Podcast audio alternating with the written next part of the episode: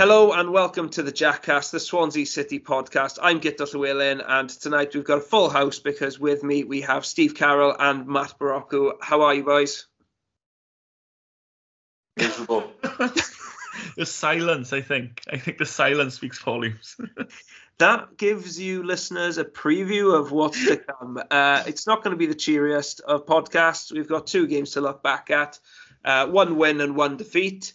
Um, so you think really that it should be a kind of 50 50 podcast, and um, you know, they're good and bad. But um, you'd be wrong. yeah, I think after anybody who's um, watched the match against Stoke on Tuesday night will know that this is going to be predominantly rant based. Um, so, uh, yeah, we'll be going through that. We'll be discussing where we are with uh, the Russell Martin project um, and the season as a whole and then we'll look ahead to uh, the game against Bristol City on Sunday because if there's anything that can really cheer everybody up, it's a one o'clock Sunday kickoff. Um, Matt, I know you've been raring to go, so I'll let you off the leash. Come on, let it rip. Swans against Stoke, how bad was it? Um, Right, I've got like a proper. I'm going to save the main bulk of what I want to say for the Russell Martin project part that we're going to do a little bit later. But from the game last night, I don't think anyone can have watched that game and said, um, like a couple of weeks ago, we talked about the Luton game and how it divided opinion. Some thought it was really good, some thought it was really shit. There's nobody who watched that from a Swansea perspective last night and thought it was anything other than diabolical from the first moment to the last. Uh, forget about what Russell Martin said post match and any excuses he threw out there. It was bollocks. It was terrible. I was ashamed last night. And uh, also, apologies to anyone who follows me on Twitter who thought I may have actually lost my head last. I probably did, to be honest with you. Thanks for your concerns. I'm actually fine. Um, but yeah, I think last night it was just like it snapped. It snapped inside me. I um from the first kick, Guto, and I know Steve will reiterate this, we didn't want to chase, we didn't want to battle, we didn't move for each other. We were almost like tapping the ball away if it got close to us because we didn't want to fight. Uh, we can take tiredness so far, but what I saw was 11, maybe not 11, but eight at least shithouses on the pitch. Um, there's no other way of saying it. We absolutely bottled that before a ball was kicked. I mean, Matt's right, doesn't he, Steve? When I looked at that lineup before kicking off, and you saw, you know, Fulton, Smith, Grimes, Downes, and Ntcham all in the side. Um, there, there was, and, and you know, Wolf playing at left wing back, only one strike up front. It, it, it didn't inspire anybody at home watching. It I can't imagine it inspired anybody in the away end, and it obviously didn't inspire the players either because, like Matt said, they just never turned up. I think this is the thing now, isn't it? I mean, we've there's been criticisms of previous selections and playing players out of position and and stuff like that. I think to a point there's been a little bit of leeway because you know we've been short in some positions and stuff like that. But I think last night was a little bit of a tipping point because of the Blackburn game. There was you know, a sort of a change in tack where we went far more attacking, and it felt like we reverted the type yesterday. And you know, it's it's the things like playing players out of position. That's what does me. And I mean, Fulton seemed to be playing further forward last night, and you think that Korey Smith has played there previously, and you know, it, it doesn't suit either of them. And I think everybody thought that. And Wolf wasn't really playing in that position where he should be playing in. He's playing more towards the left, and you're thinking, like what are we actually doing? I mean, we've seen the likes of Latibeaudiere playing as a wing back previously, haven't we? And that hasn't been great. And then Downes was shunted from uh, central midfield into playing as a, a centre back when there's been, you know, there's other options to play there, and it's just very uninspiring. And, and I'm at the point now where I think there is options in most of those positions. All right, granted, there, there was the issue of you know the, the left wing back position yesterday because obviously Manning was banned. A lot of Beta isn't fit enough to start yet, but I mean, why is he making these decisions? You know, it was very uninspiring. I, when I saw the team, I thought, what's he doing? And then when I saw, when we obviously we all watched the game, and this, the performance was so bad. Like I'm really struggling to think of any positives from it. Like we got battered by a side that have been on poor form, and are only a couple of places above us. Yet you would have sworn, oh, sorry, you'd have sworn that they were like pushing at the top, and we were a side at the bottom. You know, it's not like we were spanked by anyone that good but it could have been worse. I mean, we were appalling, weren't we? Stoke, Stoke have um, won just once, I think, since the start of October at home, and that was against Peterborough, who I think everybody agrees are the worst away team in the in the championship this season. They've picked up just four points on the road and lost twelve. Um, so I mean, we can agree that you know results against Peterborough don't count. Uh, when you're playing at home. So if we take Peterborough out the equation, Stoke had not won a league game at home since the start of October, and they turned up last night and won 3 0. And the thing is, Matt, 3 0 actually flatters us. Oh, it yeah. does not begin to describe how how Stoke just made us look ridiculous. I thought it looked like a bunch of hangover guys having a kick about before um On a Sunday fight- morning, a- yeah. before five fight before five a side game just just Hmm. messing about almost all the like little lazy flicks and stuff and the, the lack of focus and the lack of understanding between all the players it just did not look like a, a, a cohesive team in any way shape or form and it, it's just you know for the first half uh, i mean stoke just couldn't find that finishing touch. They got they got into good positions. They you know were very skillful. They played the ball well. Um, they they they just couldn't quite execute that final ball. And then of course within the first what was it two or three minutes of the second half they were um, they were a goal up. But but it had been coming, hadn't it, Matt? And it, it was just a shock that it had taken them so long to actually break the deadlock. yeah, it was you know sticking with the theme of hungover players playing on a you know Sunday afternoon before five aside. You know, Olivier Ntcham could have stood there with a cigarette in his mouth the first half. It just the the, the attitude of the players was disgraceful. It was. I, I we've been beaten by Stoke most times. It's quite infamous that we only win there every 20 years, um, and we had that last year. Uh, but it's normally Beauty versus the Beast, and it's normally the Beast that comes out on top. Last night, Beauty came out on top, and I've never said that, and Stoke be on the receiving end of it.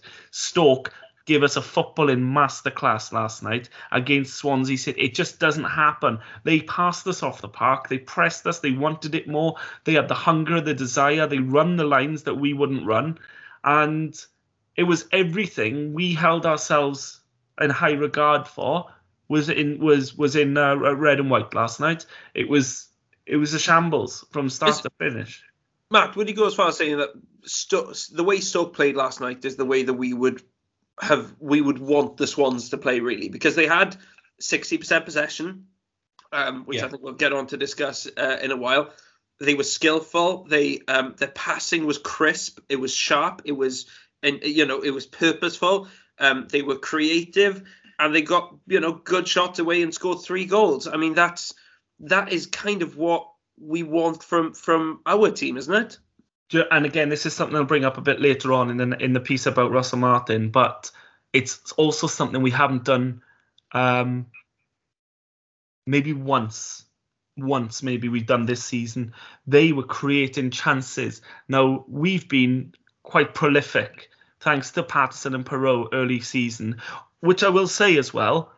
We've relied a lot on worldies from Paterson and Piroe. How many goals have we scored this season have been fantastic, well worked team goals? Off the top of my head, I can think of one, and it was Bidwell's against Cardiff. And apart from that, I'm really struggling to put together. Perhaps there are more. Perhaps you can give me one or two more. But of a season that we're over halfway through now, Swansea City, we're talking about going back to total football, and we're not doing anything, anything like the sort of goals we were seeing under Graham Potter, under Martinez, and a lot of different eras, different players. I get it, but we're not playing. Stoke were playing last night was is the sort of football which is still a fantasy to this squad and this team because we don't do that even when we're on it. And we win games. We win games because we take the odd chance that we create. Blackburn being the absolute prime example of that, but there have been many others. We discussed before we started recording. Preston, it's they weren't glorious affairs. They weren't games where we thought, do you know what, we're knocking on the door here. We've really started back keepers at a worldie for them. It's not happened. We've not been having those sorts of games. So what Stoke have done, yeah, I agree. It's what we want to see from the Swans, but it's not something that we've shown that we can do. It's we've not been creating chances. The personnel goes so far for me. You can look at the players and go, oh, you know, we need better players, we need more technical players. Well, this is the squad. We've got six or seven players in that starting 11 when fit who can play football. And bear in mind, Russell Martin has brought in a lot of players as well. But we're looking at a team now who seem unable to pass the ball forward without looking first to see if there's an easier one behind them. It's it's shithousery. I, I can't think of any other way to describe it. We turn around from the opposition's goal. One of the things I thought was hilarious about the Blackburn game, which we'll discuss in a little bit, is we played all our exciting football in our box. That was when we were trying to take people on, trying to nutmeg the opposition when they were trying to score. That was the only time we were doing it. And again, the other end of the pitch, we were looking to play it safe. It's bonkers. But yeah, Stoke were, were, were excellent. And the fact that it was 3 0, as you said a couple of moons ago now, because I've been talking for a while, um, absolutely flattered us. It was a game that probably should have finished. Let's be kind. I'd say if that finished 5 or 6, I think that would have been a fair reflection of the way the game went. They should have been 3 up at half time. Um, they should have been 2 up within about 5 or 6 minutes. I'm I, I, I would say, I would say that it, it was like watching a team um, several divisions below Stoke take on Stoke. But if there was a team there that was several divisions below them, they would have tried a bit harder than mm-hmm. um, than, than, the Swans did. I mean, Steve Russell Martin in his post match interview um, did kind of refer to the referee. Um, the, the ref had one big decision to make in the game, and that was to um, send off Ryan Bennett um, when it was already 1 0 um, and award the penalty to, to Stoke. Um, I mean, Russell Martin wasn't happy about it. Does, does, he have any kind of right to be disappointed at it? And I, I feel bad actually referring to it because it, it was immaterial, really. I mean, we can we can joke that that was not a, a quote to Russell Martin, but you know, that, this is the thing. Russell Martin said that that was a big kind of moment in the game. I would argue it wasn't. I would argue that as soon as Stoke took the lead, I kind of lost all hope that the Swans could get anything out of it. I, I think I the didn't... big moment of the game for me was when the ref started it, and after that was it was all downhill from there. I mean, but, but I mean, from my point of view, Steve, I, I didn't think the penalty was a big moment or the red card because the game was already lost by that point. But do we have? I mean, it's the third red card in what four, five games. Mm. Um, do we have any kind of justification to feel aggrieved by it at all? And on that note, do you think Ryan Bennett will be a, a big loss over the coming weeks? Um, I'd say the penalty's a little bit unlucky, but it's tough to argue, isn't it? It's not. I don't think it's a deliberate handball. I think it's just sort of bounced up, really, isn't it? And there's not really a lot you can do about that then. And obviously, if there's handball on the line, it is what it is. You know what's coming. Um, will Bennett be a loss? I think it depends. I mean, you look at the previous game with Blackburn when he came on, he did well when we were defending our box, but obviously he's not the quickest to say the least. Um, not brilliant, brilliant on the ball at times, so I don't think he'll be uh, it'll be a huge loss. But depends who plays instead. I mean, if that means that Downes plays at the back instead of uh, him playing in midfield because we're we're deemed as a person short, then maybe it will be a little bit of a loss. So just depends. But I mean, I'm, I'm with you on the penalty. I mean, we, we were one down, playing terribly. I'm not really willing to make excuses of, of stuff like that when you've played that badly. I mean, it's it's clutching at straws. Like if we it's nil nil and it gets to the last minute and dodgy pen costs you the game, it's, it's fair enough. Then obviously it's, it's pretty obvious what has, has cost you, but you really can't complain if you play abysmally. You're one nil down and then you know you end up giving away a penalty. I mean, you know we we've got to look at yourselves and if anyone thinks that that was the reason that we lost, then they're in serious denial about yesterday's performance because in general it was crap, and you can't uh, blame anything else on it. No, you really can't. Um, it's. I mean, by the time the penalty came along, the game was already lost because our only hope yesterday was that Stoke would keep kind of just struggling to find a, an end product the way they were in the first half. But as soon as they um, they took the lead, then, then that was it really. Um, thankfully, I missed the third um, Stoke goal um, because um, the Swans website crashed for about 10 minutes, 15 minutes in the second half, um, which was, um, I think, an act of mercy really by the club, um, putting fans out of their misery. Um, so for once, kind of the the the failure of technology on Swans TV was was a real blessing. But I mean, uh, there was a bit of debate yesterday, Steve. Um, sorry, Matt, about where that sta- where that stands among the kind of the really bad performances of not just this season, but kind of the last few seasons. Yes. Um, I, I, I definitely think it's the worst performance of this season. I can't think of anything more inept um, and more insipid than what we witnessed at um, the Bet three six five on um, on Tuesday night. I I can't really think of a Steve what was Cooper the score when I wanted Cooper out and we lost to Millwall? It was We his fourth defeat Mill- on the bounce. Uh, no, we we beat Millwall, didn't we, to to Oh, uh, to end that losing run? It was QPR, I think, that we lost. QPR was it? that fourth. It was only one 0 I mean, the, the, that that's all those games. I think were pretty. Right. At least most of them. I think may- maybe there was one there. There was like a three 0 but it was just Right. they were just really grim and and um, uninspiring one nils for the most part. I think in in that run. Um, you know, it wasn't an emphatic three 0 but they were bad. They were bad. It has to be said. Well- they were really bad performances. the thing is, um, I didn't think I'd be sitting here early February saying this on this podcast, and I'm loath to do so because anyone who's listened to this podcast over the last few years will know I was particularly vocal um, about Steve Cooper, and I wanted him gone, and I wanted us to go back to what we had. Uh, when Graham Potter was here and people wanted to turn up, win, lose or draw, we were exciting to watch. We were a joy to be to support again. It would give us the Swansea we knew back. I wanted that back, and so I was delighted when I heard we were looking at Russell Martin because of what I heard about his time at MK Dons.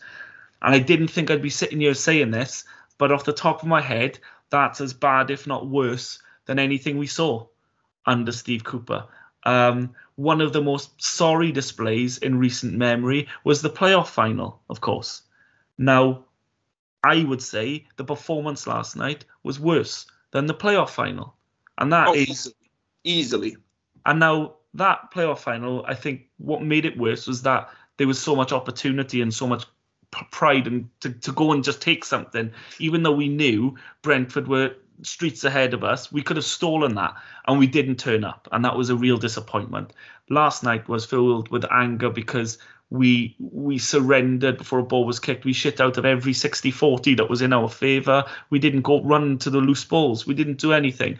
So yeah, I I've got to be true and say if this was Steve Cooper, I'd be spitting feathers, and I am spitting feathers still.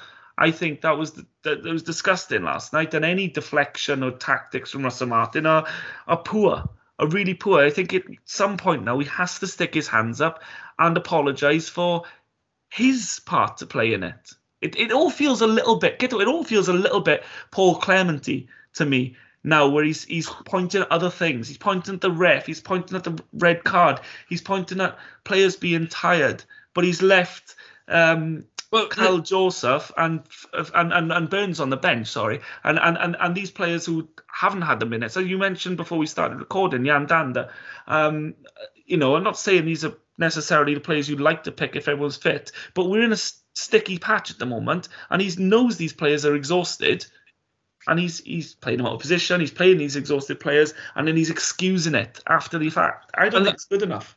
that's the thing, isn't it, Steve? Because I, you know, um, the, well, the game against Stoke was Swansea's sixth in um of in two and a half weeks, which is a, a ridiculous, you know, um, run of run of congested congested fixtures. Really, uh, there are only two other clubs.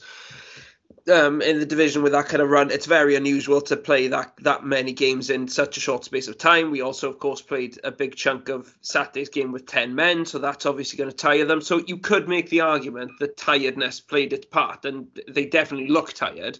But then, of course, like Matt said, the question turns then to, to Russell Martin, his team selection.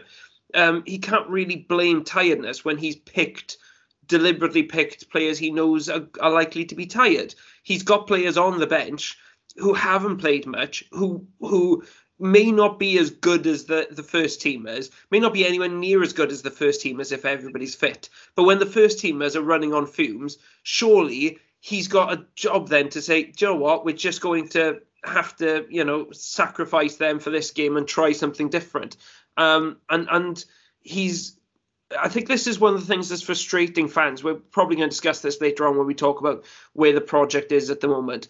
But there is this kind of hesitancy from Martin to change things when they are demonstrably not working. And I think never has that been more evident than in the defeat to Stoke. Yeah, I think that's fair. I mean, you know, Grimes is a good example. I mean, he plays every minute of every game, doesn't he? I mean, is it worth taking him out of the firing line, for example, and giving him a rest because I mean you can't expect everybody to be at their best in every game in such a relentless uh, and, schedule. And, and I thought and I thought Grimes was really poor against Stoke as well. He he really struggled. I barely noticed he was on the pitch for a lot of the game, um, which is something you can never say about Matt Grimes. But he, he just didn't didn't factor, and when he did, he always looked stretched and and really tired as well. He you know it's it's yeah, he's he's another player who, you know, when he when Matt Grimes has a has an off day, you know things are bad. But yeah, sorry to interrupt. Carry on. Well, no, I mean that's just the point I'm trying to make, isn't it? I mean, it's, it's not a surprise. I mean, the guy is never subbed and he's never not started. So, you know, it's it's a relentless schedule this division. I mean, it is worth sometimes just taking people out of the firing line. I mean, not Downes is another one who doesn't really get a rest, but obviously he, there was an enforced rest, wasn't it? Because he ended up having uh, the red card at QPR. So that meant he had to sit out the game at Hull, which in some ways might not be a bad thing. It's only one game, and you know, like I say, every, now and again, everybody does need to be taken out of the firing line. But you know, we've we've got some players here. I mean, Burns has come in from Man City. I mean, we're going to get another Rhys Williams here where he just doesn't get picked, and all we're going to do is alienate a top team who may well then think, right, well, we're not loaning you anyone else in the future because when we did before, you wasted our time and didn't give our player a chance. So that's not exactly going to you know do us many favors, I don't think. So you know, he's he's someone that maybe should have been coming in. I mean, obviously, I know Fulton has had some more minutes recently than you know he's had all season really because he hasn't played much. So at least he's had some sort of a chance, I suppose. Um, also, we, we've missed Paterson, haven't we? And he's he didn't play last night, and I think we've seen how vital he is to us, if we're being honest. So, look, I think there does need to be more rotation. I would say. I mean, it's, it's probably a good thing that Piroe has had a bit of a rest because he's been largely anonymous recently because of a lack of service. So the fact that he's you know been given a, a, couple of games where he's been on the bench probably doesn't do any harm. But you know it's it's a hard slog in this, this division, and you just think that you do need to rotate more. And I think when Martin probably got it more wrong was the first few games after we came back from you know the break, and it did seem as if he barely made any changes at that point, and he should have had it in his mind that obviously uh, you know there's a hectic schedule to come and it is worth just making a couple of changes per game, really, just to try and freshen things up. Otherwise, you're going to end up with a situation where everyone's played, you know, in about five games in two weeks or something, and then everyone just looks shattered, and you get a bit of a, a stinker of a performance. But at the same time, I'm not willing to accept tiredness as much of an excuse for last night because, you know, that everyone was so poor, and there has been some rotation. So you, that would be just too much of a, an easy excuse for me because it was just that bad. And you know, you sometimes just got to roll their hands up and say, we've had a shocker. And that is exactly what happened last night. Okay, so we've discussed Stoke. Let's go back in time to last Saturday uh, when the Swans actually won the game. Um, uh, it was a 1 0 win against Blackburn, who are pushing for promotion to the Premier League. They've been really, really good this season. Um, and Matt, let's let's discuss the game as a whole. We we were ahead quite early on in the game. Um, two players combining, one who hasn't been involved for obvious reasons uh, over the last few weeks, and that's Jamie Paterson crossing for Michael Obafemi, a player who hasn't really been given too much of an opportunity this season. So those two combined to put us ahead, and it kind of showed what we have been missing with uh, Jamie Paterson. I think it's fair to say yeah, it's it's the willingness to try something with Paterson. He's not afraid to do it. It doesn't come off, and he'll do it again, and he might not come off again. And the third time it'll come off, but no one will remember the first two. And this is why I want to bang my head against a brick wall every time Korey Smith is played in that hole, because it's bonkers. The man will not try anything. So Paterson's willingness to try um, and and and look, we don't know the full details of what went on, and we can speculate what we've seen, what we've heard, people we know who, who may know a little bit more about the situation. But in terms of um, the situation we were in, nobody won. you know, let, let's let's not let's not mask up the the, the situation Paterson put us in, and let's not uh, assume that we held the upper hand because we kept him here because the re- the results while he was out of the team were poor and the performances were poor. Piroe's dried up and looks low on confidence now. Um, but yes, um, he came back into the team and he provided that little bit of uh, ingenuity and a little bit of invention in the final third, which we've been of sorely lacking. Um, and one of the players, perhaps over the last few games, who has impressed with his endeavour is Obafemi. So I was delighted he got his uh, first goal at, at the uh, Swansea.com stadium. I thought um, it had been coming for him. And uh, after the uh, horror of a first half of the season here for him, um, it was nice to see now he, he looks he looks more up for it. So positives. that was a positive from that game, definitely. The first positive of this podcast. uh, and, and Steve, it was it was a quite a positive lineup as well. I think it took a lot of people by surprise. Um, you know, it, it, it was a much more attacking lineup than we have seen in recent weeks. We didn't have um, uh, Korey Smith playing as an attacking midfielder. We had Paterson in from the start, which was a bit of a surprise. Um, I think we had Piroe and um, Obafemi starting together, possibly for the first time. So it was a much more attacking lineup than than what we're used to seeing. And um, do you think it, it made a difference in the end? Um, I joked on Twitter that Kevin Keegan had taken the Swan shop, so it was a big shock to me when I saw that team, and I probably wasn't the only one. Um, I mean, it, it's sort of hard to tell in general, certainly in terms of the second half, because obviously the game then changed. But I mean, it was certainly a good thing to see a more positive side out there. But did we really create a great deal more in the first half? Probably not, if we're honest. So it was almost a bit like because you changed it so much. I suppose it, it would need a few games of that type of side to to build up a bit of a relationship, I, I guess. But I mean, it was it was certainly more encouraging to see that we were trying to you know make things happen more in terms of going forward because you know we've all criticised it and we the, the Smith uh, playing the attack in midfield just and you're looking and thinking where are the goals coming from but at least with the team that was picked on Saturday you weren't thinking that but obviously with the way that the game changed with the red card then um, we did go a lot more cautious but when you've got a lead it, it is understandable really and I think we you know we, have got to say in that sense we, we did do a good job it's just if you're looking at it from more we did finish the game without the recognised striker on the pitch, mind. Well, did, which is go, which is another issue I've got. it did go mentally extreme the other way. I, I must admit, probably a little bit too extreme. Um, so we just looked desperate, I suppose, just to get a result. That's what the subs probably told us, didn't they? But yeah, you know, we, we got one, and you'd have to say, I know Blackburn did miss chances. That I never had this feeling they're going to score. I don't know why. I think really. No, honestly, because they kept. How many saves did our goalkeeper make?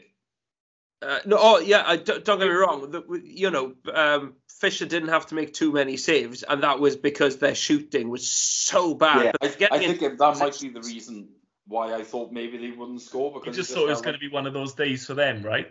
I mean, yeah, that's what it felt yeah, like. Yeah, it might not like... be the fact that I thought we were doing brilliantly, but yeah, yeah, I, yeah. they they were not asking us the type of questions. The amount of corners they had that were bloody awful like was off the scale. And you think, well, they're not hurting us yet. It was, you know, it was quite, it was not that bad. They were pinning us in our half. It reminded me of what we've done in some games where we've literally been camped in the opposition's half, and then we haven't asked any questions. Thinking, nah, we won't be scoring. And I had that feeling from Blackburn just because their finishing did let them down. I thought Blackburn were really poor. I thought they were really, really bad. I mean, to have what was it? The, the stat that's been repeated everywhere. Blackburn had more than 40 crosses. Mm-hmm. The Swans had one. And our one goal came from that one cross. I mean, that that's a fantastic stat. Um, but it it's it tells a story. Um, because I mean the the quality of their balls into the box, Blackburn was for the most part really poor, and when it did fall to the right person, I mean it, it was just you know they were so wasteful in their finishing. They had two two basically open goals that they hmm. missed. Mm. Um, you know, and I guess this brings us back, Matt, to the question of how good were the Swans really? Because it was a one 0 win against a promotion chasing team. But I'll be honest, cards on the table, I didn't think we played particularly well. Um, I thought, you know, great to see us take the one chance that we created. I mean, games in the championship have I usually, you know, ones of fine margins, and you need to have that quality to just, you know, take the points, and that's what we did. But that was the only thing we created in the entire game. Dep- de- Yeah. de- despite putting all those attacking players on at the same time, we didn't create anything else. I thought a lot of the time, even in the first half when we had 11 men on the pitch, we were pretty disjointed. Our passing wasn't what it usually is. Um, we finished the game with 48% possession, which is the lowest that we've we had had in the in, in the championship this season until Tuesday night when it was down to 40. Mind, I mean, how can a Russell Martin team have 40% possession if you can't? You know, if a Russell Martin team, if Russell Martin can't, his can't guarantee possession. What can you guarantee? yeah, pretty much, yeah. But I think, I think it it was a bit of a. I think the last two games have been a bit of an eye opener in terms of people saying, "Oh, it's possession, possession, stake." I think it's shown at least that we we do need possession because if we don't have possession, we have very little else. Um, but yeah, I and, and I saw a lot of praise for the Swans' defensive effort against Yeah. Blackburn, and there was some good defending there, and it, there was a lot of hard work. There's no doubt about it. They really put their bodies on the line, and it was a dogged um, uh, defense. But Blackburn had several brilliant chances, and on another day they're winning that like three three one, and that, that's it, it was Blackburn's wastefulness more than our good defending, in my opinion, that meant we held on to the three points. Um, that you know that's not. I, I, and I, I'm usually one for you know that's quite positive, etc. But I can't pretend that I thought we played well against Blackburn. I thought we got lucky that one the one opportunity we had went in. Um, that's a different kind of luck. But the other piece of luck is that Blackburn were pretty poor and didn't punish us for what was, in my opinion, quite a lackluster display uh, uh, with the ball at the very least, if not without the ball. yeah, I mean, 16,000 pissed up fans in the stadium wanted to see a Swans win, and um, they got what they wanted. And I think we all left happy and relieved. Um, we got the win. We didn't expect it. We kind of thought Blackburn were, were roller coastering their way uh, through the division at the moment, and they've made this huge surge the last uh, 10 games or so to, to really, you know, break into that what looked like a written off top two. Um, so credit to them for that. And we thought, God, this is going to be, this could be a hiding. We haven't played well in a long time. This is, could be a hiding. So to win on paper, if you hadn't gone to the game and you hadn't read the match report and just saw the score, you thought, fair fuck, Swans, you've done really well there. And there were there were positives. As we mentioned, you know, you've got Cabango and Bennett. This was a meat and drink game for them. I mean, like you say, over 40 crosses. I think I saw 45, 46 crosses, something like that. Um, it, it's extraordinary, but it's exactly the sort of thing that Bennett and Cabango will eat up all day long. They thought Cabango had a superb game. Others rightly mentioned Bennett when he came in and um, and, and, and solidified it further. But yeah, even though we had um, I think 70% perhaps of their chances were nullified by those two at the back. The 30% that they did manage to get through should have ended up in goals. So they should have still scored three, I think is fair. And I think we were uh, extremely fortunate. But I, I'm not going to rewrite it. I'm going to look back on my on my Twitter history. I didn't go around and slag the Swans off on Saturday night because I was relieved as anyone that we got the result. And I thought some of that play, um, I thought Wolf, uh, when he had to go into that left wing back position after Manning went off, I thought he did very well. He brought the ball out superbly. He was skipping past players like they weren't there. I thought he's really growing into the role here. So I was happy with him. And I say the defence. Um, but yeah, let's let's not let's not you know fake it. I mean, Blackburn missed some massive chances, um, and if they'd just taken half of them, I think they'd have still they'd have still beaten us. So um, no, and, and and the win was probably the most un Russell Martin like method of winning that you can imagine. We've we've won very ugly there. It was a it was a performance that Steve Cooper would have been very proud Oh, of. for sure. I mean, that was what we used to see. You know, is the sort of performance where you would, you you know, you you batten down the hatches, and I mean, to an extent, Cooper would perhaps hope that we would, you know, restrict the teams to fewer clear cut chances than we had. But even under Cooper, I mean, Steve will attest to this. We were extremely lucky extremely lucky to get some of the results we did, or a lot of the results we did, because opposition were very uh, wasteful in front of goal under him as well. And and when I saw Ben Brereton Diaz come on for Blackburn, I thought, there we go. We had a good shot at this now, and he's going to come on, and um, he's going to stick away the chances that the others the others couldn't, and um, nothing fell to him. He didn't get a sniff. So I think credit to the defenders for doing exactly what they would have hoped to be able to do in those circumstances. But look, let's not say that we, you know, we've gone from a great performance against Blackburn to a shit one against Stoke. We haven't. We've gone from a backs to the wall performance against Stoke to a we're fucking still on the coach outside the stadium performance against Stoke. It was, you know, we haven't gone, we haven't put in a five star display. We've had defenders throw their bodies in front of a goal bound effort against Blackburn. I'm appreciative of the commitment, don't get me wrong. But it wasn't a brilliant game. It wasn't a fantastic performance. We had one chance and we scored it. So, I mean, you know, we had to temper what we were leaving the stadium thinking was we've won. I didn't expect it. I'm delighted with the analysis of it, which was that performance was still not. We can't say, right, let's do that every week because we will lose 99 times out of 100 if we play that way every week. There's just no other way about it. I mean, Steve, I I, I thought um, we played better against Luton than we did against Blackburn, um, and I didn't think you know there were problems with the with the Luton performance, but I but I thought that was a much more complete performance than what we saw against um, Blackburn. If I'm being honest, I don't know if I'm if you'd agree with me on that, but I I, I just don't I don't know. I, I sat there watching it and thought, you know what, this, I, I, it's not right. And actually, had it not been, I think the red card in the second half sort of galvanized the the, the crowd and, and kind of energized the crowd a bit and got them, gave them something to rally against and, and get behind the team for, you know, and it made it easy. It? it? well, it made it easier to support that kind of bus parking um, a, approach, um, and it, it, generated a bit of atmosphere around the stadium in, in that in the second half. Um, and without that, um, I'm I'm pretty sure we would have taken the same approach, if I'm being honest, of parking the bus, because one of the things you will say this season is that the Swans, I think for the most part this season, when we have taken the lead, we haven't really known what to do with it.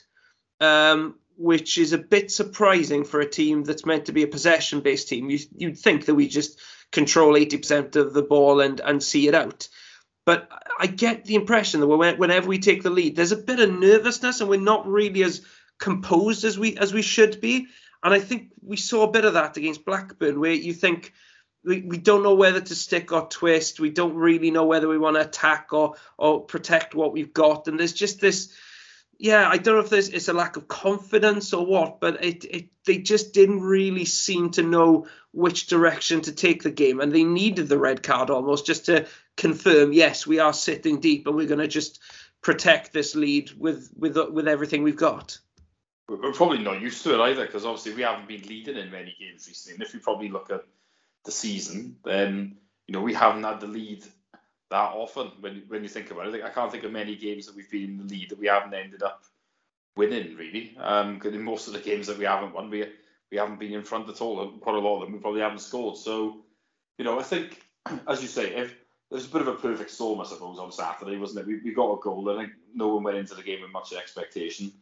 And then obviously would have been a late kick-off. People have probably gone to, you know, down the pub to watch the sport that winds me up. Um, but it was probably a positive in that sense because everyone came in, looked, people had had a few drinks, the atmosphere was up, and then the red card happens, and yeah, it does galvanise you a little bit. Um, and you know, the, with the crowd on side, it, it, probably did, you know, that's a lot of good. And obviously, as you say, we it's pretty obvious when you've got ten men and you're hanging on against the side that are, um, you know, towards the top of the division, that you, you're inevitably going to look to just sit deep rather than to try and um, get a second. So I think it in that sense, it, it, did work, and everybody was probably happier with it than they would have been in normal circumstances. But I, I do see what you mean. I mean, the Luton game is quite a polarizing game. I mean, Matt thought we were awful. I thought there was bits of it that were awful. But when I thought about it, we did actually create more chances in that game than we probably have done in a lot of other games. So probably wasn't as bad as, as certain games. Certainly not as bad as Stoke because nothing is. But um, yeah, it's a funny one. I think maybe we were all a bit more accepting in general against Blackburn as well because they, are a better side. So like, football can be funny in that sense sometimes because you know, as I say, I mean, there's other occasions where Martin has picked teams, and you're thinking, well, if a different manager was you, mainly the last one, he'd be taking pelters. But it's it's not always fair, I suppose. Football is what I'm trying to say. I think you know what one manager does, he'll get criticised for, but then everybody else will maybe support it if someone else does it. So it could be a funny game at times. Um, let's move on then. We've discussed Stoke, we've discussed Blackburn. Let's discuss where we are in the league because I, I if you're reading social media at the moment, I think there is um, don't the, stay off mine. For fuck's sake, stay off my account. stay, stay away from Matt's Twitter account. You do not want to read what he's been posting over the last few days. Um, but there's definitely a quite reflective tone, I think, on on social media following the Stoke um, defeat. I think a lot of people looking longer term back beyond the the Stoke game. The Stoke game was a nightmare. I mean, I, I describe it as a train crash, but usually the train has to leave the station for it to be involved in the, in, in a crash. I mean, the Swans were just parked on the platform and a steamer came charging into it and blew it to smithereens. Um, that's what we saw at Stoke. Um, but I mean, that ignoring Stoke almost because that's an extreme, extreme case. It's by far the worst we've played this season. But there is this issue, isn't there, that there are mistakes being repeated time and time again, and a general slow deterioration. And it's not as if it's not that the Swans are absolutely awful every game. There are some positives in some games. There are some games where, you know, there there are better periods of play, and some other games where, where we're, we're generally poor throughout. But Matt, looking back over the entire season, I think it's fair to say that since that 2 1 victory against Coventry, mm. I don't think the Swans really, and that was back at the start of November, I think it's fair to say the Swans haven't really hit those heights since then, and we haven't seen the kind of complete performances that we saw back in October, back in November, the games against the likes of Cardiff, Peterborough, West Brom, Coventry. You know, some of those teams were, are, were well were and are absolutely abysmal. But you know, West Brom were a, a, an automatic promotion chasing team back then. Coventry had one of the best home records in the division. You know, we were getting good results against high flying teams and playing really well as well. But something's gone wrong since then, and it's not continued to develop the way we would have hoped. So, where are the Swans now in terms of this season and in terms of the, the Russell Martin project as a whole? Well, this this is kind of weird, isn't it? Because I think when we talked about this in the summer, or, or the very end of the summer, as it was, because he joined a couple of days before the season started, I think it was a wide acceptance that this season would be a season of transition. We never really talked about what that meant, and I think we all just thought, well, do you know what? In essence, what we're saying is, as long as we stay up this season, it's a good season. Um, but it, it, subtext is what we were looking at. Is we were looking to say let's rip it up. Two years of Cooper, another thing that massively divided this fan base. Um, but we need to rip it up and start again. I thought all we would see was a disastrous start to the season. It was a slow start, mind. Don't get me wrong; it was a very slow start. Um, but we would see the building blocks come in, and what we had was we had the slow start, and when it was we got that result at Bristol City, and but when we got the you know, we started putting a couple of results together then.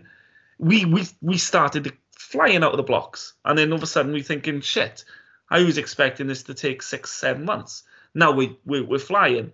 And and then the wheels come off the track. I'm sticking with your train analogy. Um, you know, completely came off the tracks, and now we're in a crumpled heap somewhere, and I don't know how we get back. Is it, because is it that so is it that bad? Are, are we in a crumpled heap? Because that that suggests that this is you know this is this is beyond repair almost, and this is going to be really you know this, this you're basically suggesting that it's a hopeless cause almost.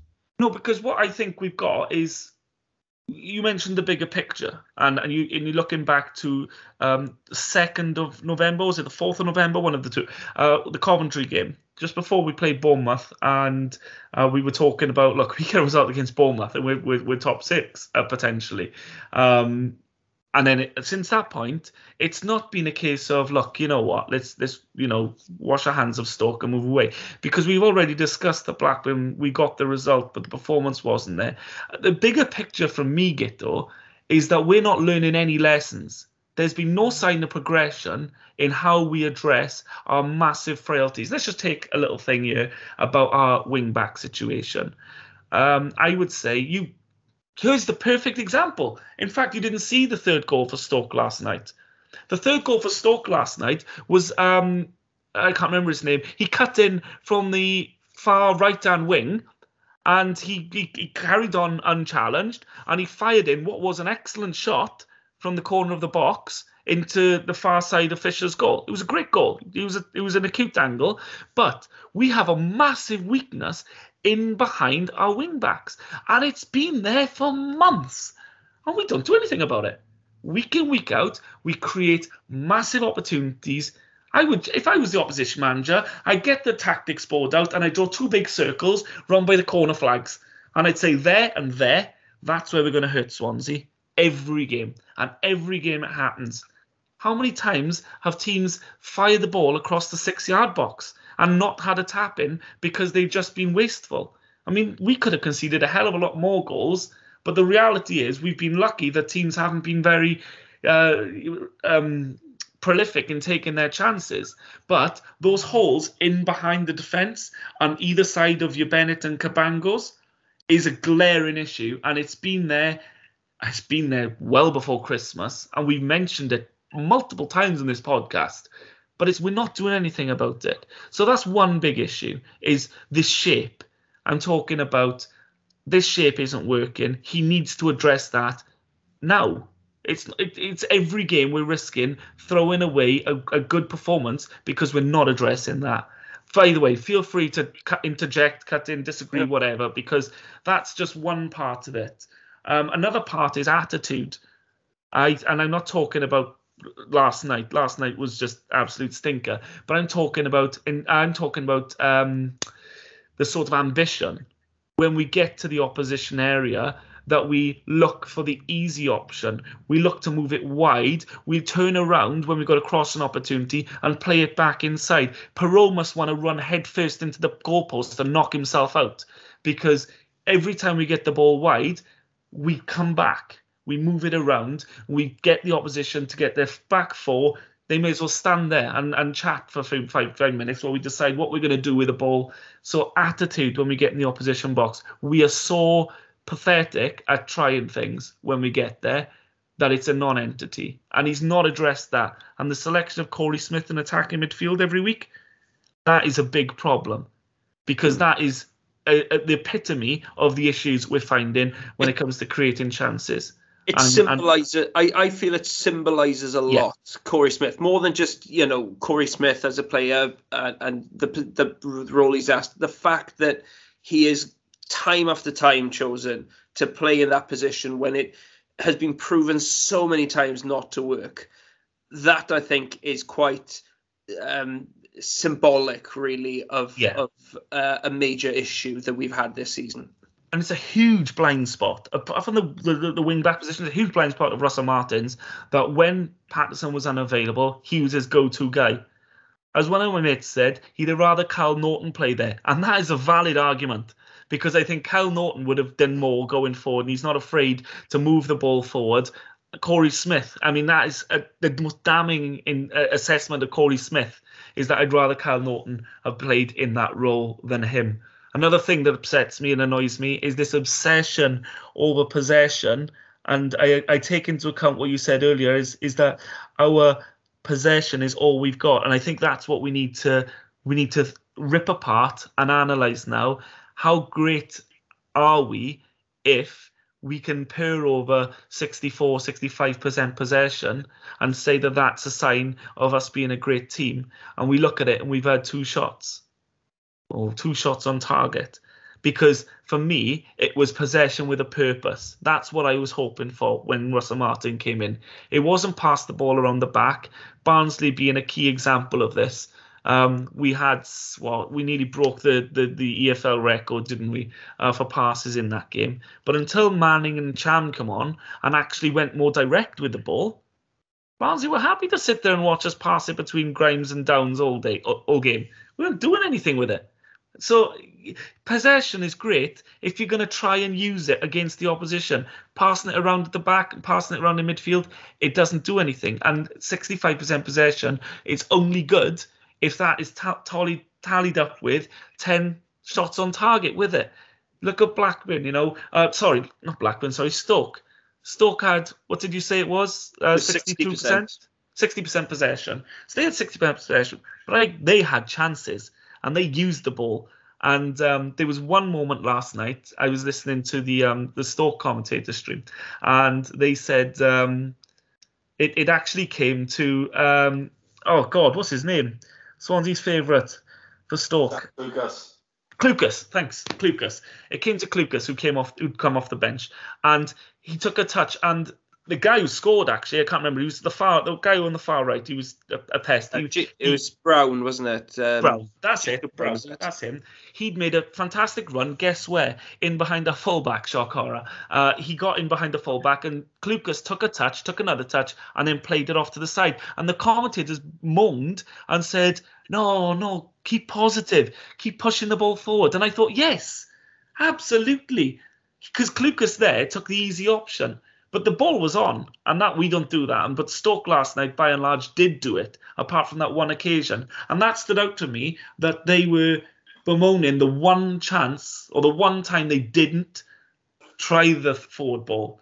Um, so yeah, listen, I'm going to give Steve a go here because I could go on all night. But from my point of view, there are three or four massive things. When I say that we were a train crash, it's more an, an analysis of where we've been since early November, whereby um, we haven't addressed any of our most blatant issues and we just ignore them and roll the dice next game that somehow they would fix themselves. It is the definition of insanity to try the same thing over and over again and expect different results. Steve, how much of this is down to Russell Martin? Because other people have, have pointed to um, the fact that you know the transfer window didn't go as planned. We've got quite a thin squad. Um, a couple of other excuses uh, offered up, but bottom line is since that win away at Coventry, um, the Swans have won three league games, they've drawn three league games, and they've lost seven. Um, that's not a good record.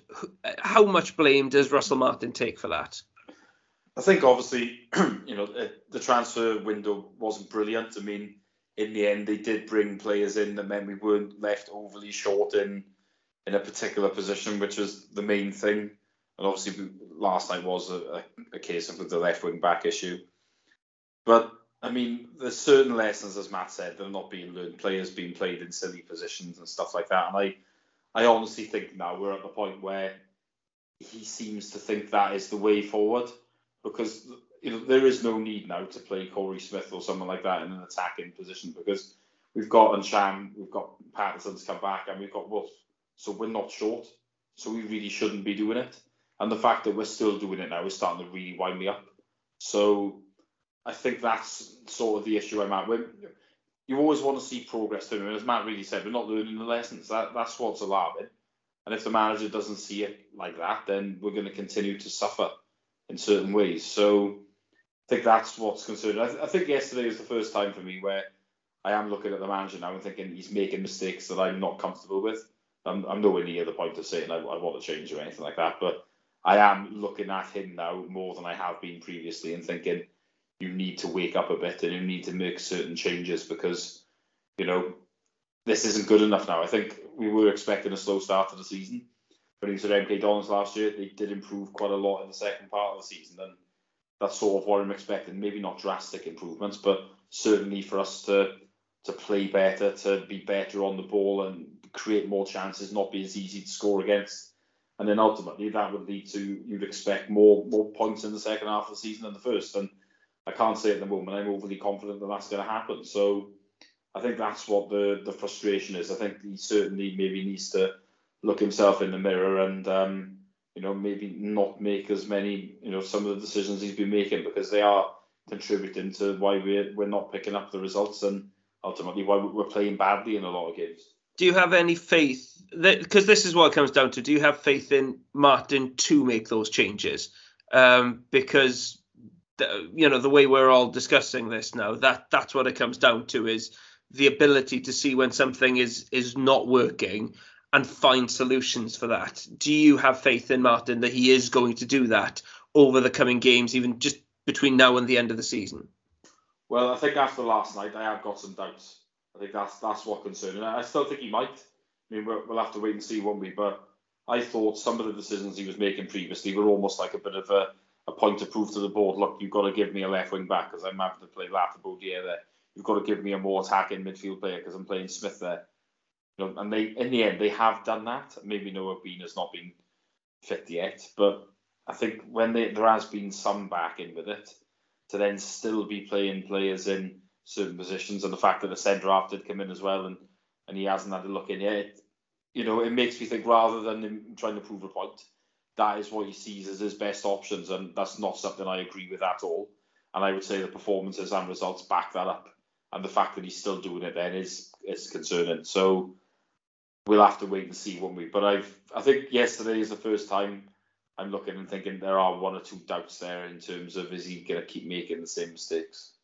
I think I think yesterday has I think it's been a bit of a watershed moment. I think a lot of people have sort of changed their kind of thinking because I don't know from my point of view, you know, I've I've been I've tried to be kind of pretty plain and, and simple in my assessment of, of Martin throughout the season. I, I you know earlier on the season when there were, you know, uh, I think a couple of people were getting very excited about kind of um, green shoots of recovery and the fact that we were getting you know monstrous amounts of possession even when we were losing. I was kind of not really getting too kind of carried away with that, and and likewise when then the Swans were um, kind of having a bit of a downer over the last few months, I, I haven't been getting too too far down because I still I still see that there are kind of positives there. But I, I just think I don't know that there there is this thing as well that whenever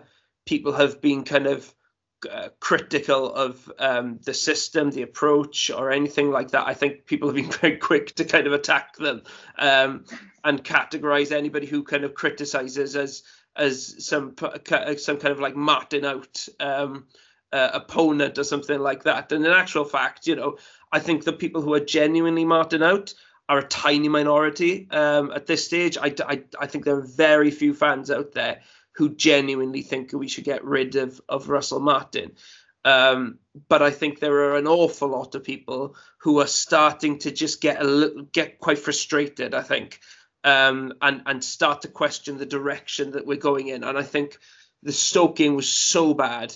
I think it's just prompted this bigger discussion really about about Martin, about how it's working at the moment. And um, there are a lot of kind of cliches that get get thrown about, sort of like possession of possession sake, and um, you know sideways passing, etc. These kind of things get repeated, etc. But in the, uh, when you look past those cliches, there are some facts there that, you know, like you said, Matt, um, we do, you know, we spend an awful lot of energy trying to pass the ball out from the back.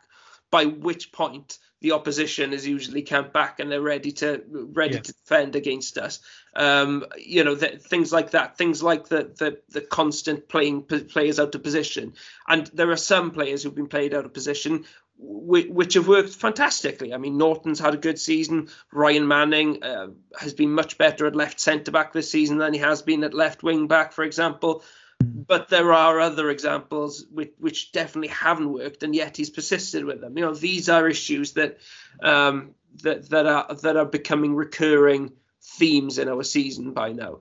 Um, and I just, yeah, I think we could all I, th- I, I just think it's left the, the whole project feeling a bit stale at this stage.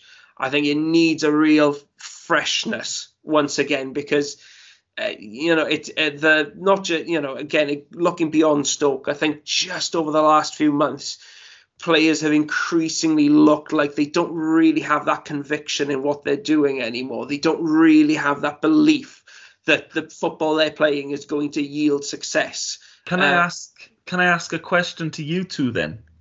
Are you would they would you agree or would you disagree that maybe the players themselves are doubting whether or not this style of play is the right way in the way have, they're playing at the moment?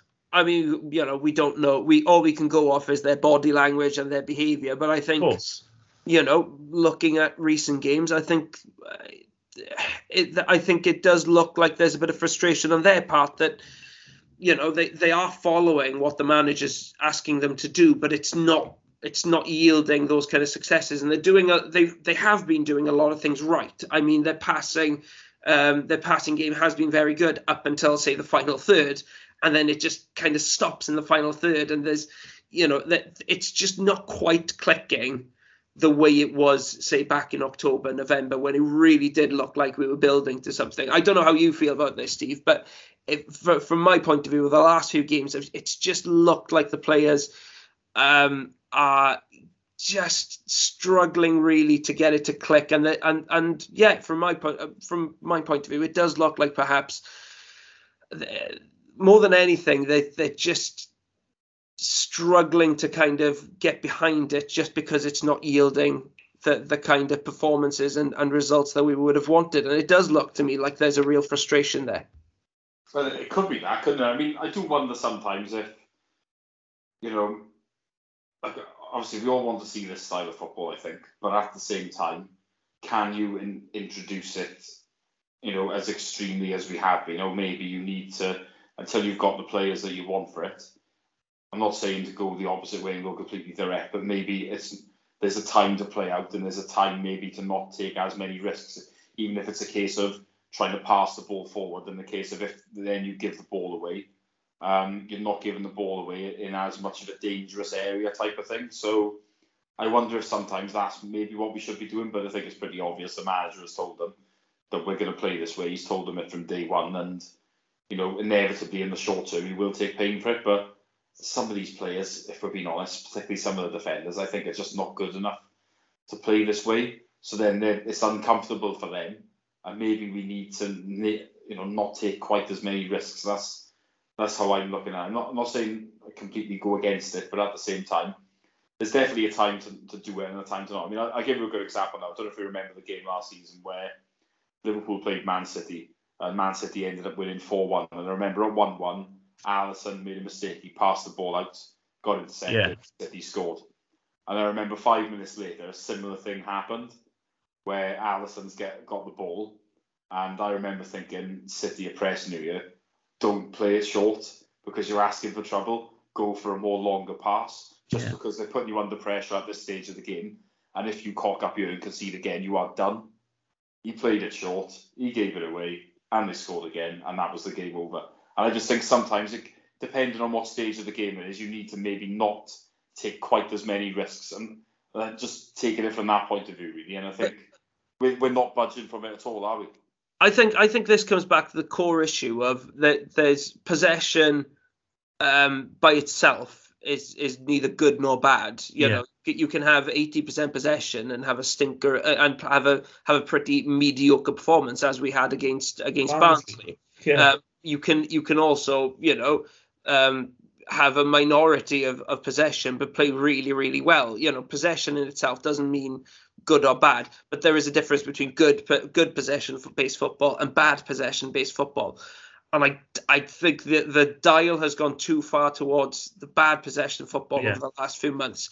Um, you know, we, we discussed, I think, before recording tonight, the fact that Swansea put so much energy into um, playing out from the back, but it doesn't stretch the opposition. The Luton game was quite telling for me because Luton started um, by pressing us quite high, and for the first five minutes they caused us problems. But after that, we settled down, and actually, I think we saw in that game that our our uh, defenders um, when they've got the ball at their feet, I actually think they're much better than, than a lot of people give them credit. I think Ben Cabango, for example, yeah. of course, there are a few misplaced passes, there are a few decisions which which aren't right, but generally speaking, I think he's been pretty good with the ball at his feet this season, um, and I think he is good enough to play this system. Um, uh, and, and I think that that goes generally for our entire defence. I think generally we've played the ball very, very well. The problem is that we we put all this effort into playing it out from the back. And uh, well, I'll go back to the Luton game. After that five first five minutes, where Luton um, were, were really putting us under pressure, we managed to play the ball around them, and we created a lot of space, and we had a couple of openings, and and it, it looked exciting. But then Luton kind of worked out very quickly. Okay, they found a way around our press. Let's go back to Plan B. Let's park the bus, mm. and that's then a sign that, in my eyes, we've been figured out uh, and we haven't had an answer. We haven't found an answer to those teams that have figured out how to play against us. That's that's again bad possession football for me when you um, have all the ball but don't know how to convert that into meaningful um, chances and don't know how to stretch the opposition because the whole point of possession football is that you stretch the opposition yeah. and pick holes. That's what Man City are so brilliant at. Um, Liverpool, Liverpool uh, when they when they when they trounced the league, they would do uh, this. You know, people would say Liverpool fantastic possession team, but they would move the ball about and uh, through defence and midfield and bring people, out, and then a quick ball over the top for the for, for Salah or whatever, and bang, it's it's a goal out of nothing, and it's it's using the opposition, dragging them from left to right and and drawing them in and trying to get them to, to, to press you and, and to, to, to try and get the ball off you that would be the moment then where you go, right, now we strike. And that's the bit that we don't do. And I think there's there's many elements, and I keep hearing this, going back to what you were saying a little bit earlier on, both about this. We don't have the players to play the style that Russell Martin wants to play. I am not sure. I'm not. I, yeah, I'm not. I'm, I'm not 100 percent sure that the defenders exist at this level to play the way Russell Martin wants to play. We'd, ha- we'd have to have three of the best defenders in world football. I mean, we want our centre backs to be dominant in the air to, to repel the, the Blackburns of the world. We want them to be mobile as hell because they've got to cover the wing backs who are up the pitch and, and stop the balls coming into the box. They've got to track runners. It, it seems to me, and, and maybe I'm looking at this wrong way, it seems to me first and foremost, the system isn't right. I don't like the system. I'm not a massive fan of the way we're playing in the shape we're playing. And I think we are creating our own problems and we're not creating overloads when we're going forward. We're not getting two on ones where we can exploit and, and, and harm teams that way. We're very much a you know, you play left wing back, you play right wing back, you play in this position, and we move the ball. The players don't really move into each other's positions, so they're very quite static, and the ball moves left to right and right to left. So in that case, we can't hurt teams by overloading one area of the pitch. So then we don't. We then have to move the ball quickly into the spaces on those one-on-ones to hurt teams when they have dragged out of position. But we don't do that either. So what I'm seeing is that we're not very effective going forward at all and at the back, we've got these two gaping holes either side of the centre backs, which says, "Come and attack me." So for me, that is, I I I have said for a little while, but I'm getting more convinced, getting more conviction in it when I think it's too easy to blame personnel and say, "Oh, next season we'll have better players. Next season it'll be fine." I think this goes beyond personnel. I think it goes about mentality. I think it goes about attitude, but also it goes about the system. And I think these three things would help tomorrow.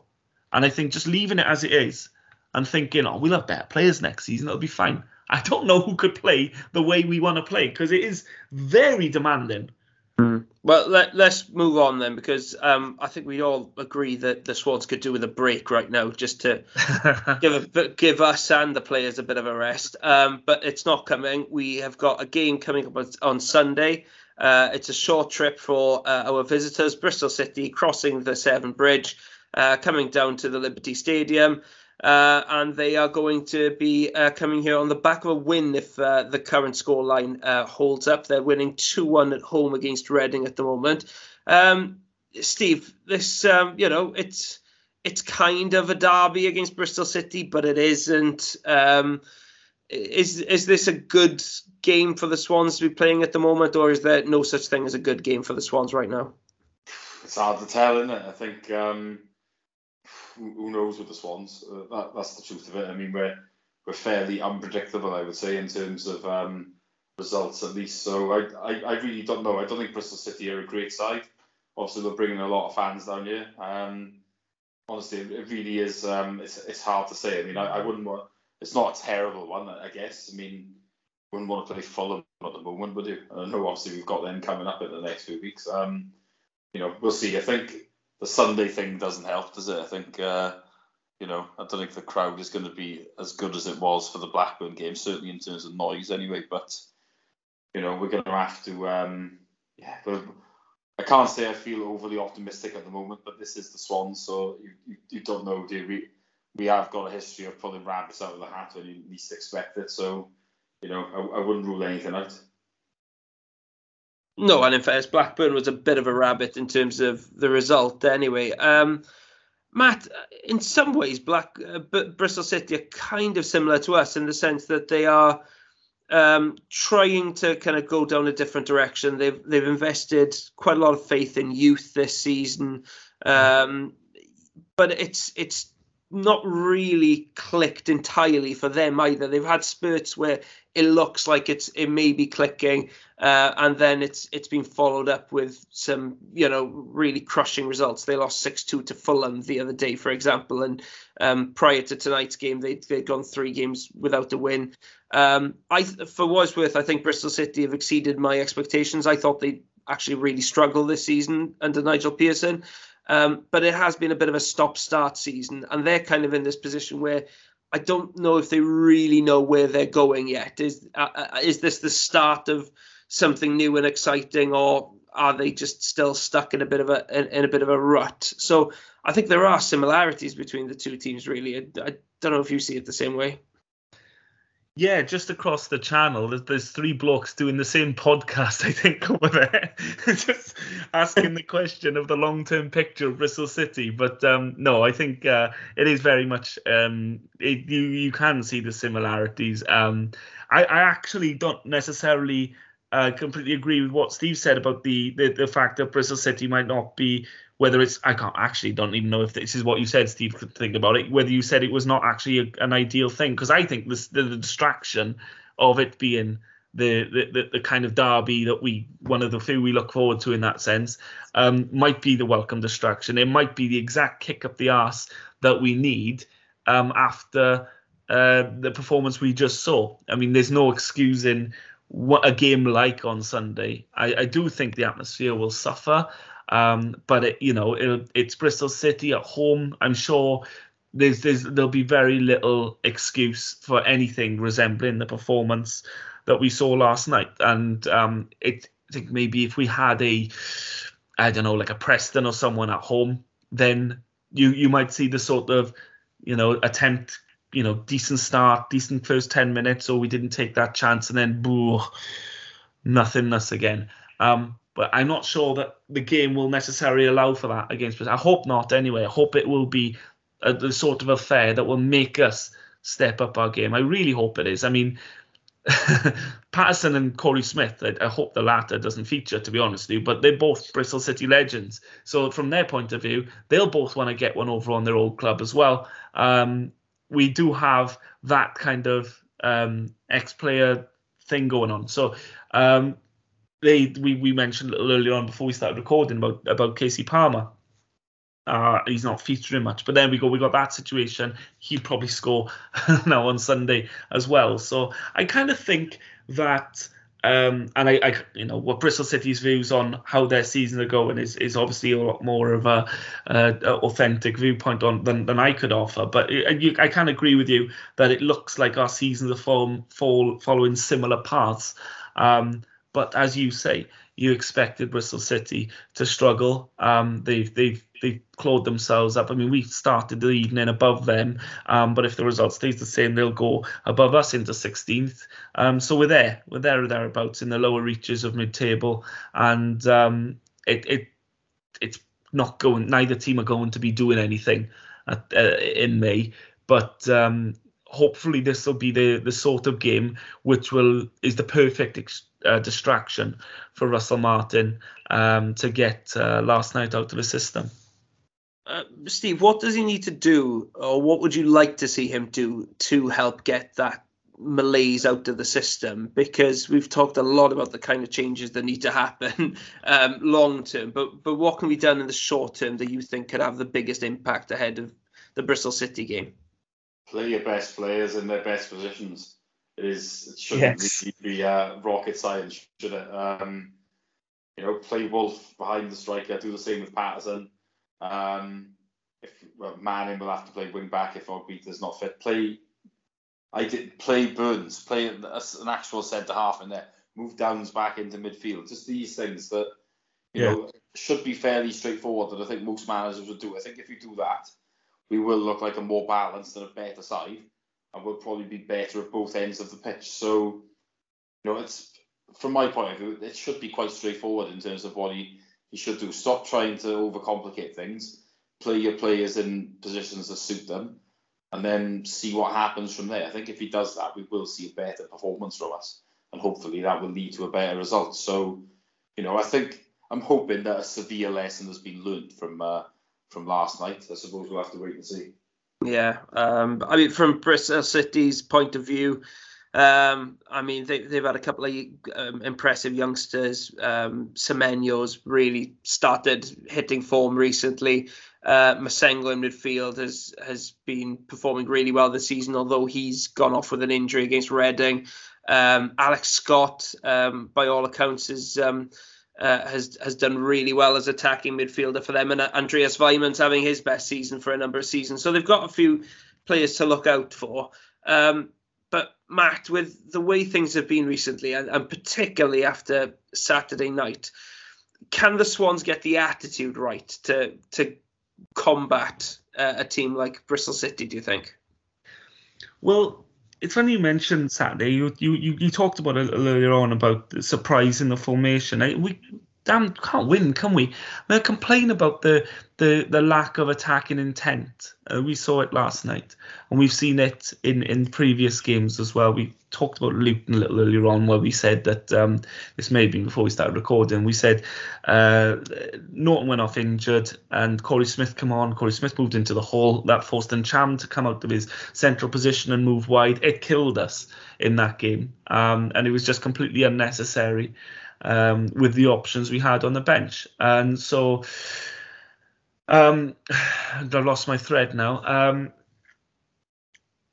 sorry. Oh, sorry. Yes, I'm back with it. Uh, we we went really attacking at home against Blackburn, and I remember I remember me and Steve talking during the game, thinking he's almost gone. We wanted four attacking options. Steve mentioned there play Wolfin behind the striker and play um, Paterson in behind the striker and and then if you've got um, if you've got your likes of um, Obafemi and Piroe up front, or you, if you have four options going forward, we could talk about Ntcham as an option as well, but I'd prefer him to sit this one out to be honest with you, um, particularly after last night. But I think he just I don't think he's got the engine at the moment anyway. He's been ineffective for quite some time. Um, so I'd like to see rather than score from two attacking options to five. I'd rather just find a, a happy medium in there. And, and let's go with offering that extra attacking option and give one extra player up the pitch. Like Steve said, let's get Wolf. Let's get Wolf up the pitch because when he's got on the ball, I think um, I think he can do something and he's growing. Uh, but he can he's got to he's got to play the players in the right position. It has to happen. And Steve mentioned it just now. And anything else is is again it's a surrender before we start because it's forcing square pegs in round holes. And now there's no excuse in it. So start with the players in the right position, and then let's just give ourselves a, let's not go gun ho, but let's give ourselves something going forward give ourselves one extra attacking option so that when we get, we've got more players in the final third that can receive the ball in, in space and, and create chances, which we're finding so difficult to do. Mm-hmm. And on that note, I'm going to ask you both for a prediction. Uh, Matt, start with you. What's the scoreline going to be on Sunday? Um, I think the scoreline is going to be 1 nil Swansea. Oof, finishing with a bit of positivity. We like it. Steve. I think, it's a good game uh, to come up after Tuesday. I really do. Okay, uh, Steve, do you share Matt's positivity? I can't predict wins because we never win when, when I say that. So I'm going to go for a terrible nil nil. I don't think anybody sees this being a good game, do they? No. I mean, it, no, it'll be it'll be our seventh game in like three weeks.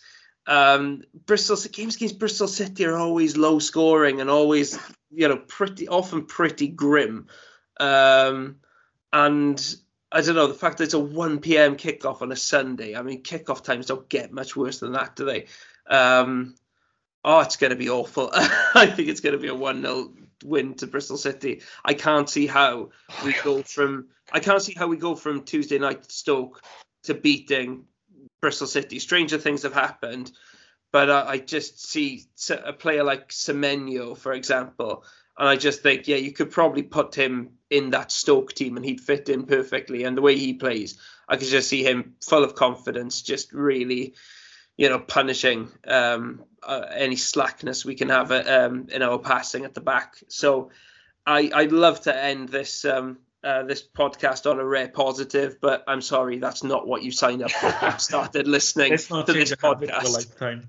It's got, it's got, yeah, it's got. It, it would be so off-brand if I was to finish this with. Well, actually, I think after slating the team for what 90 minutes or whatever it's been, I, I actually think we're going to really put in a good show against Bristol City, and I think we're going to Swansea way return. It's going to be four 0 and uh, Korey Smith is going to get a hat trick. That's the way it's going to be. Um, it's it's not. It's not. Um, hopefully, it'll be a win. I can't pretend I'm uh, that confident, but one thing I'm really hopeful for um, is that we'll have a bit more positivity on uh, the next podcast. So, um, really sorry for getting you all down. This hasn't been the pick me up you were looking for, but hope you found it uh, entertaining, cathartic, less torturous than watching Stoke, whatever it's been for you. Um, hope you'll join us next time. But until then, thank you very much for listening.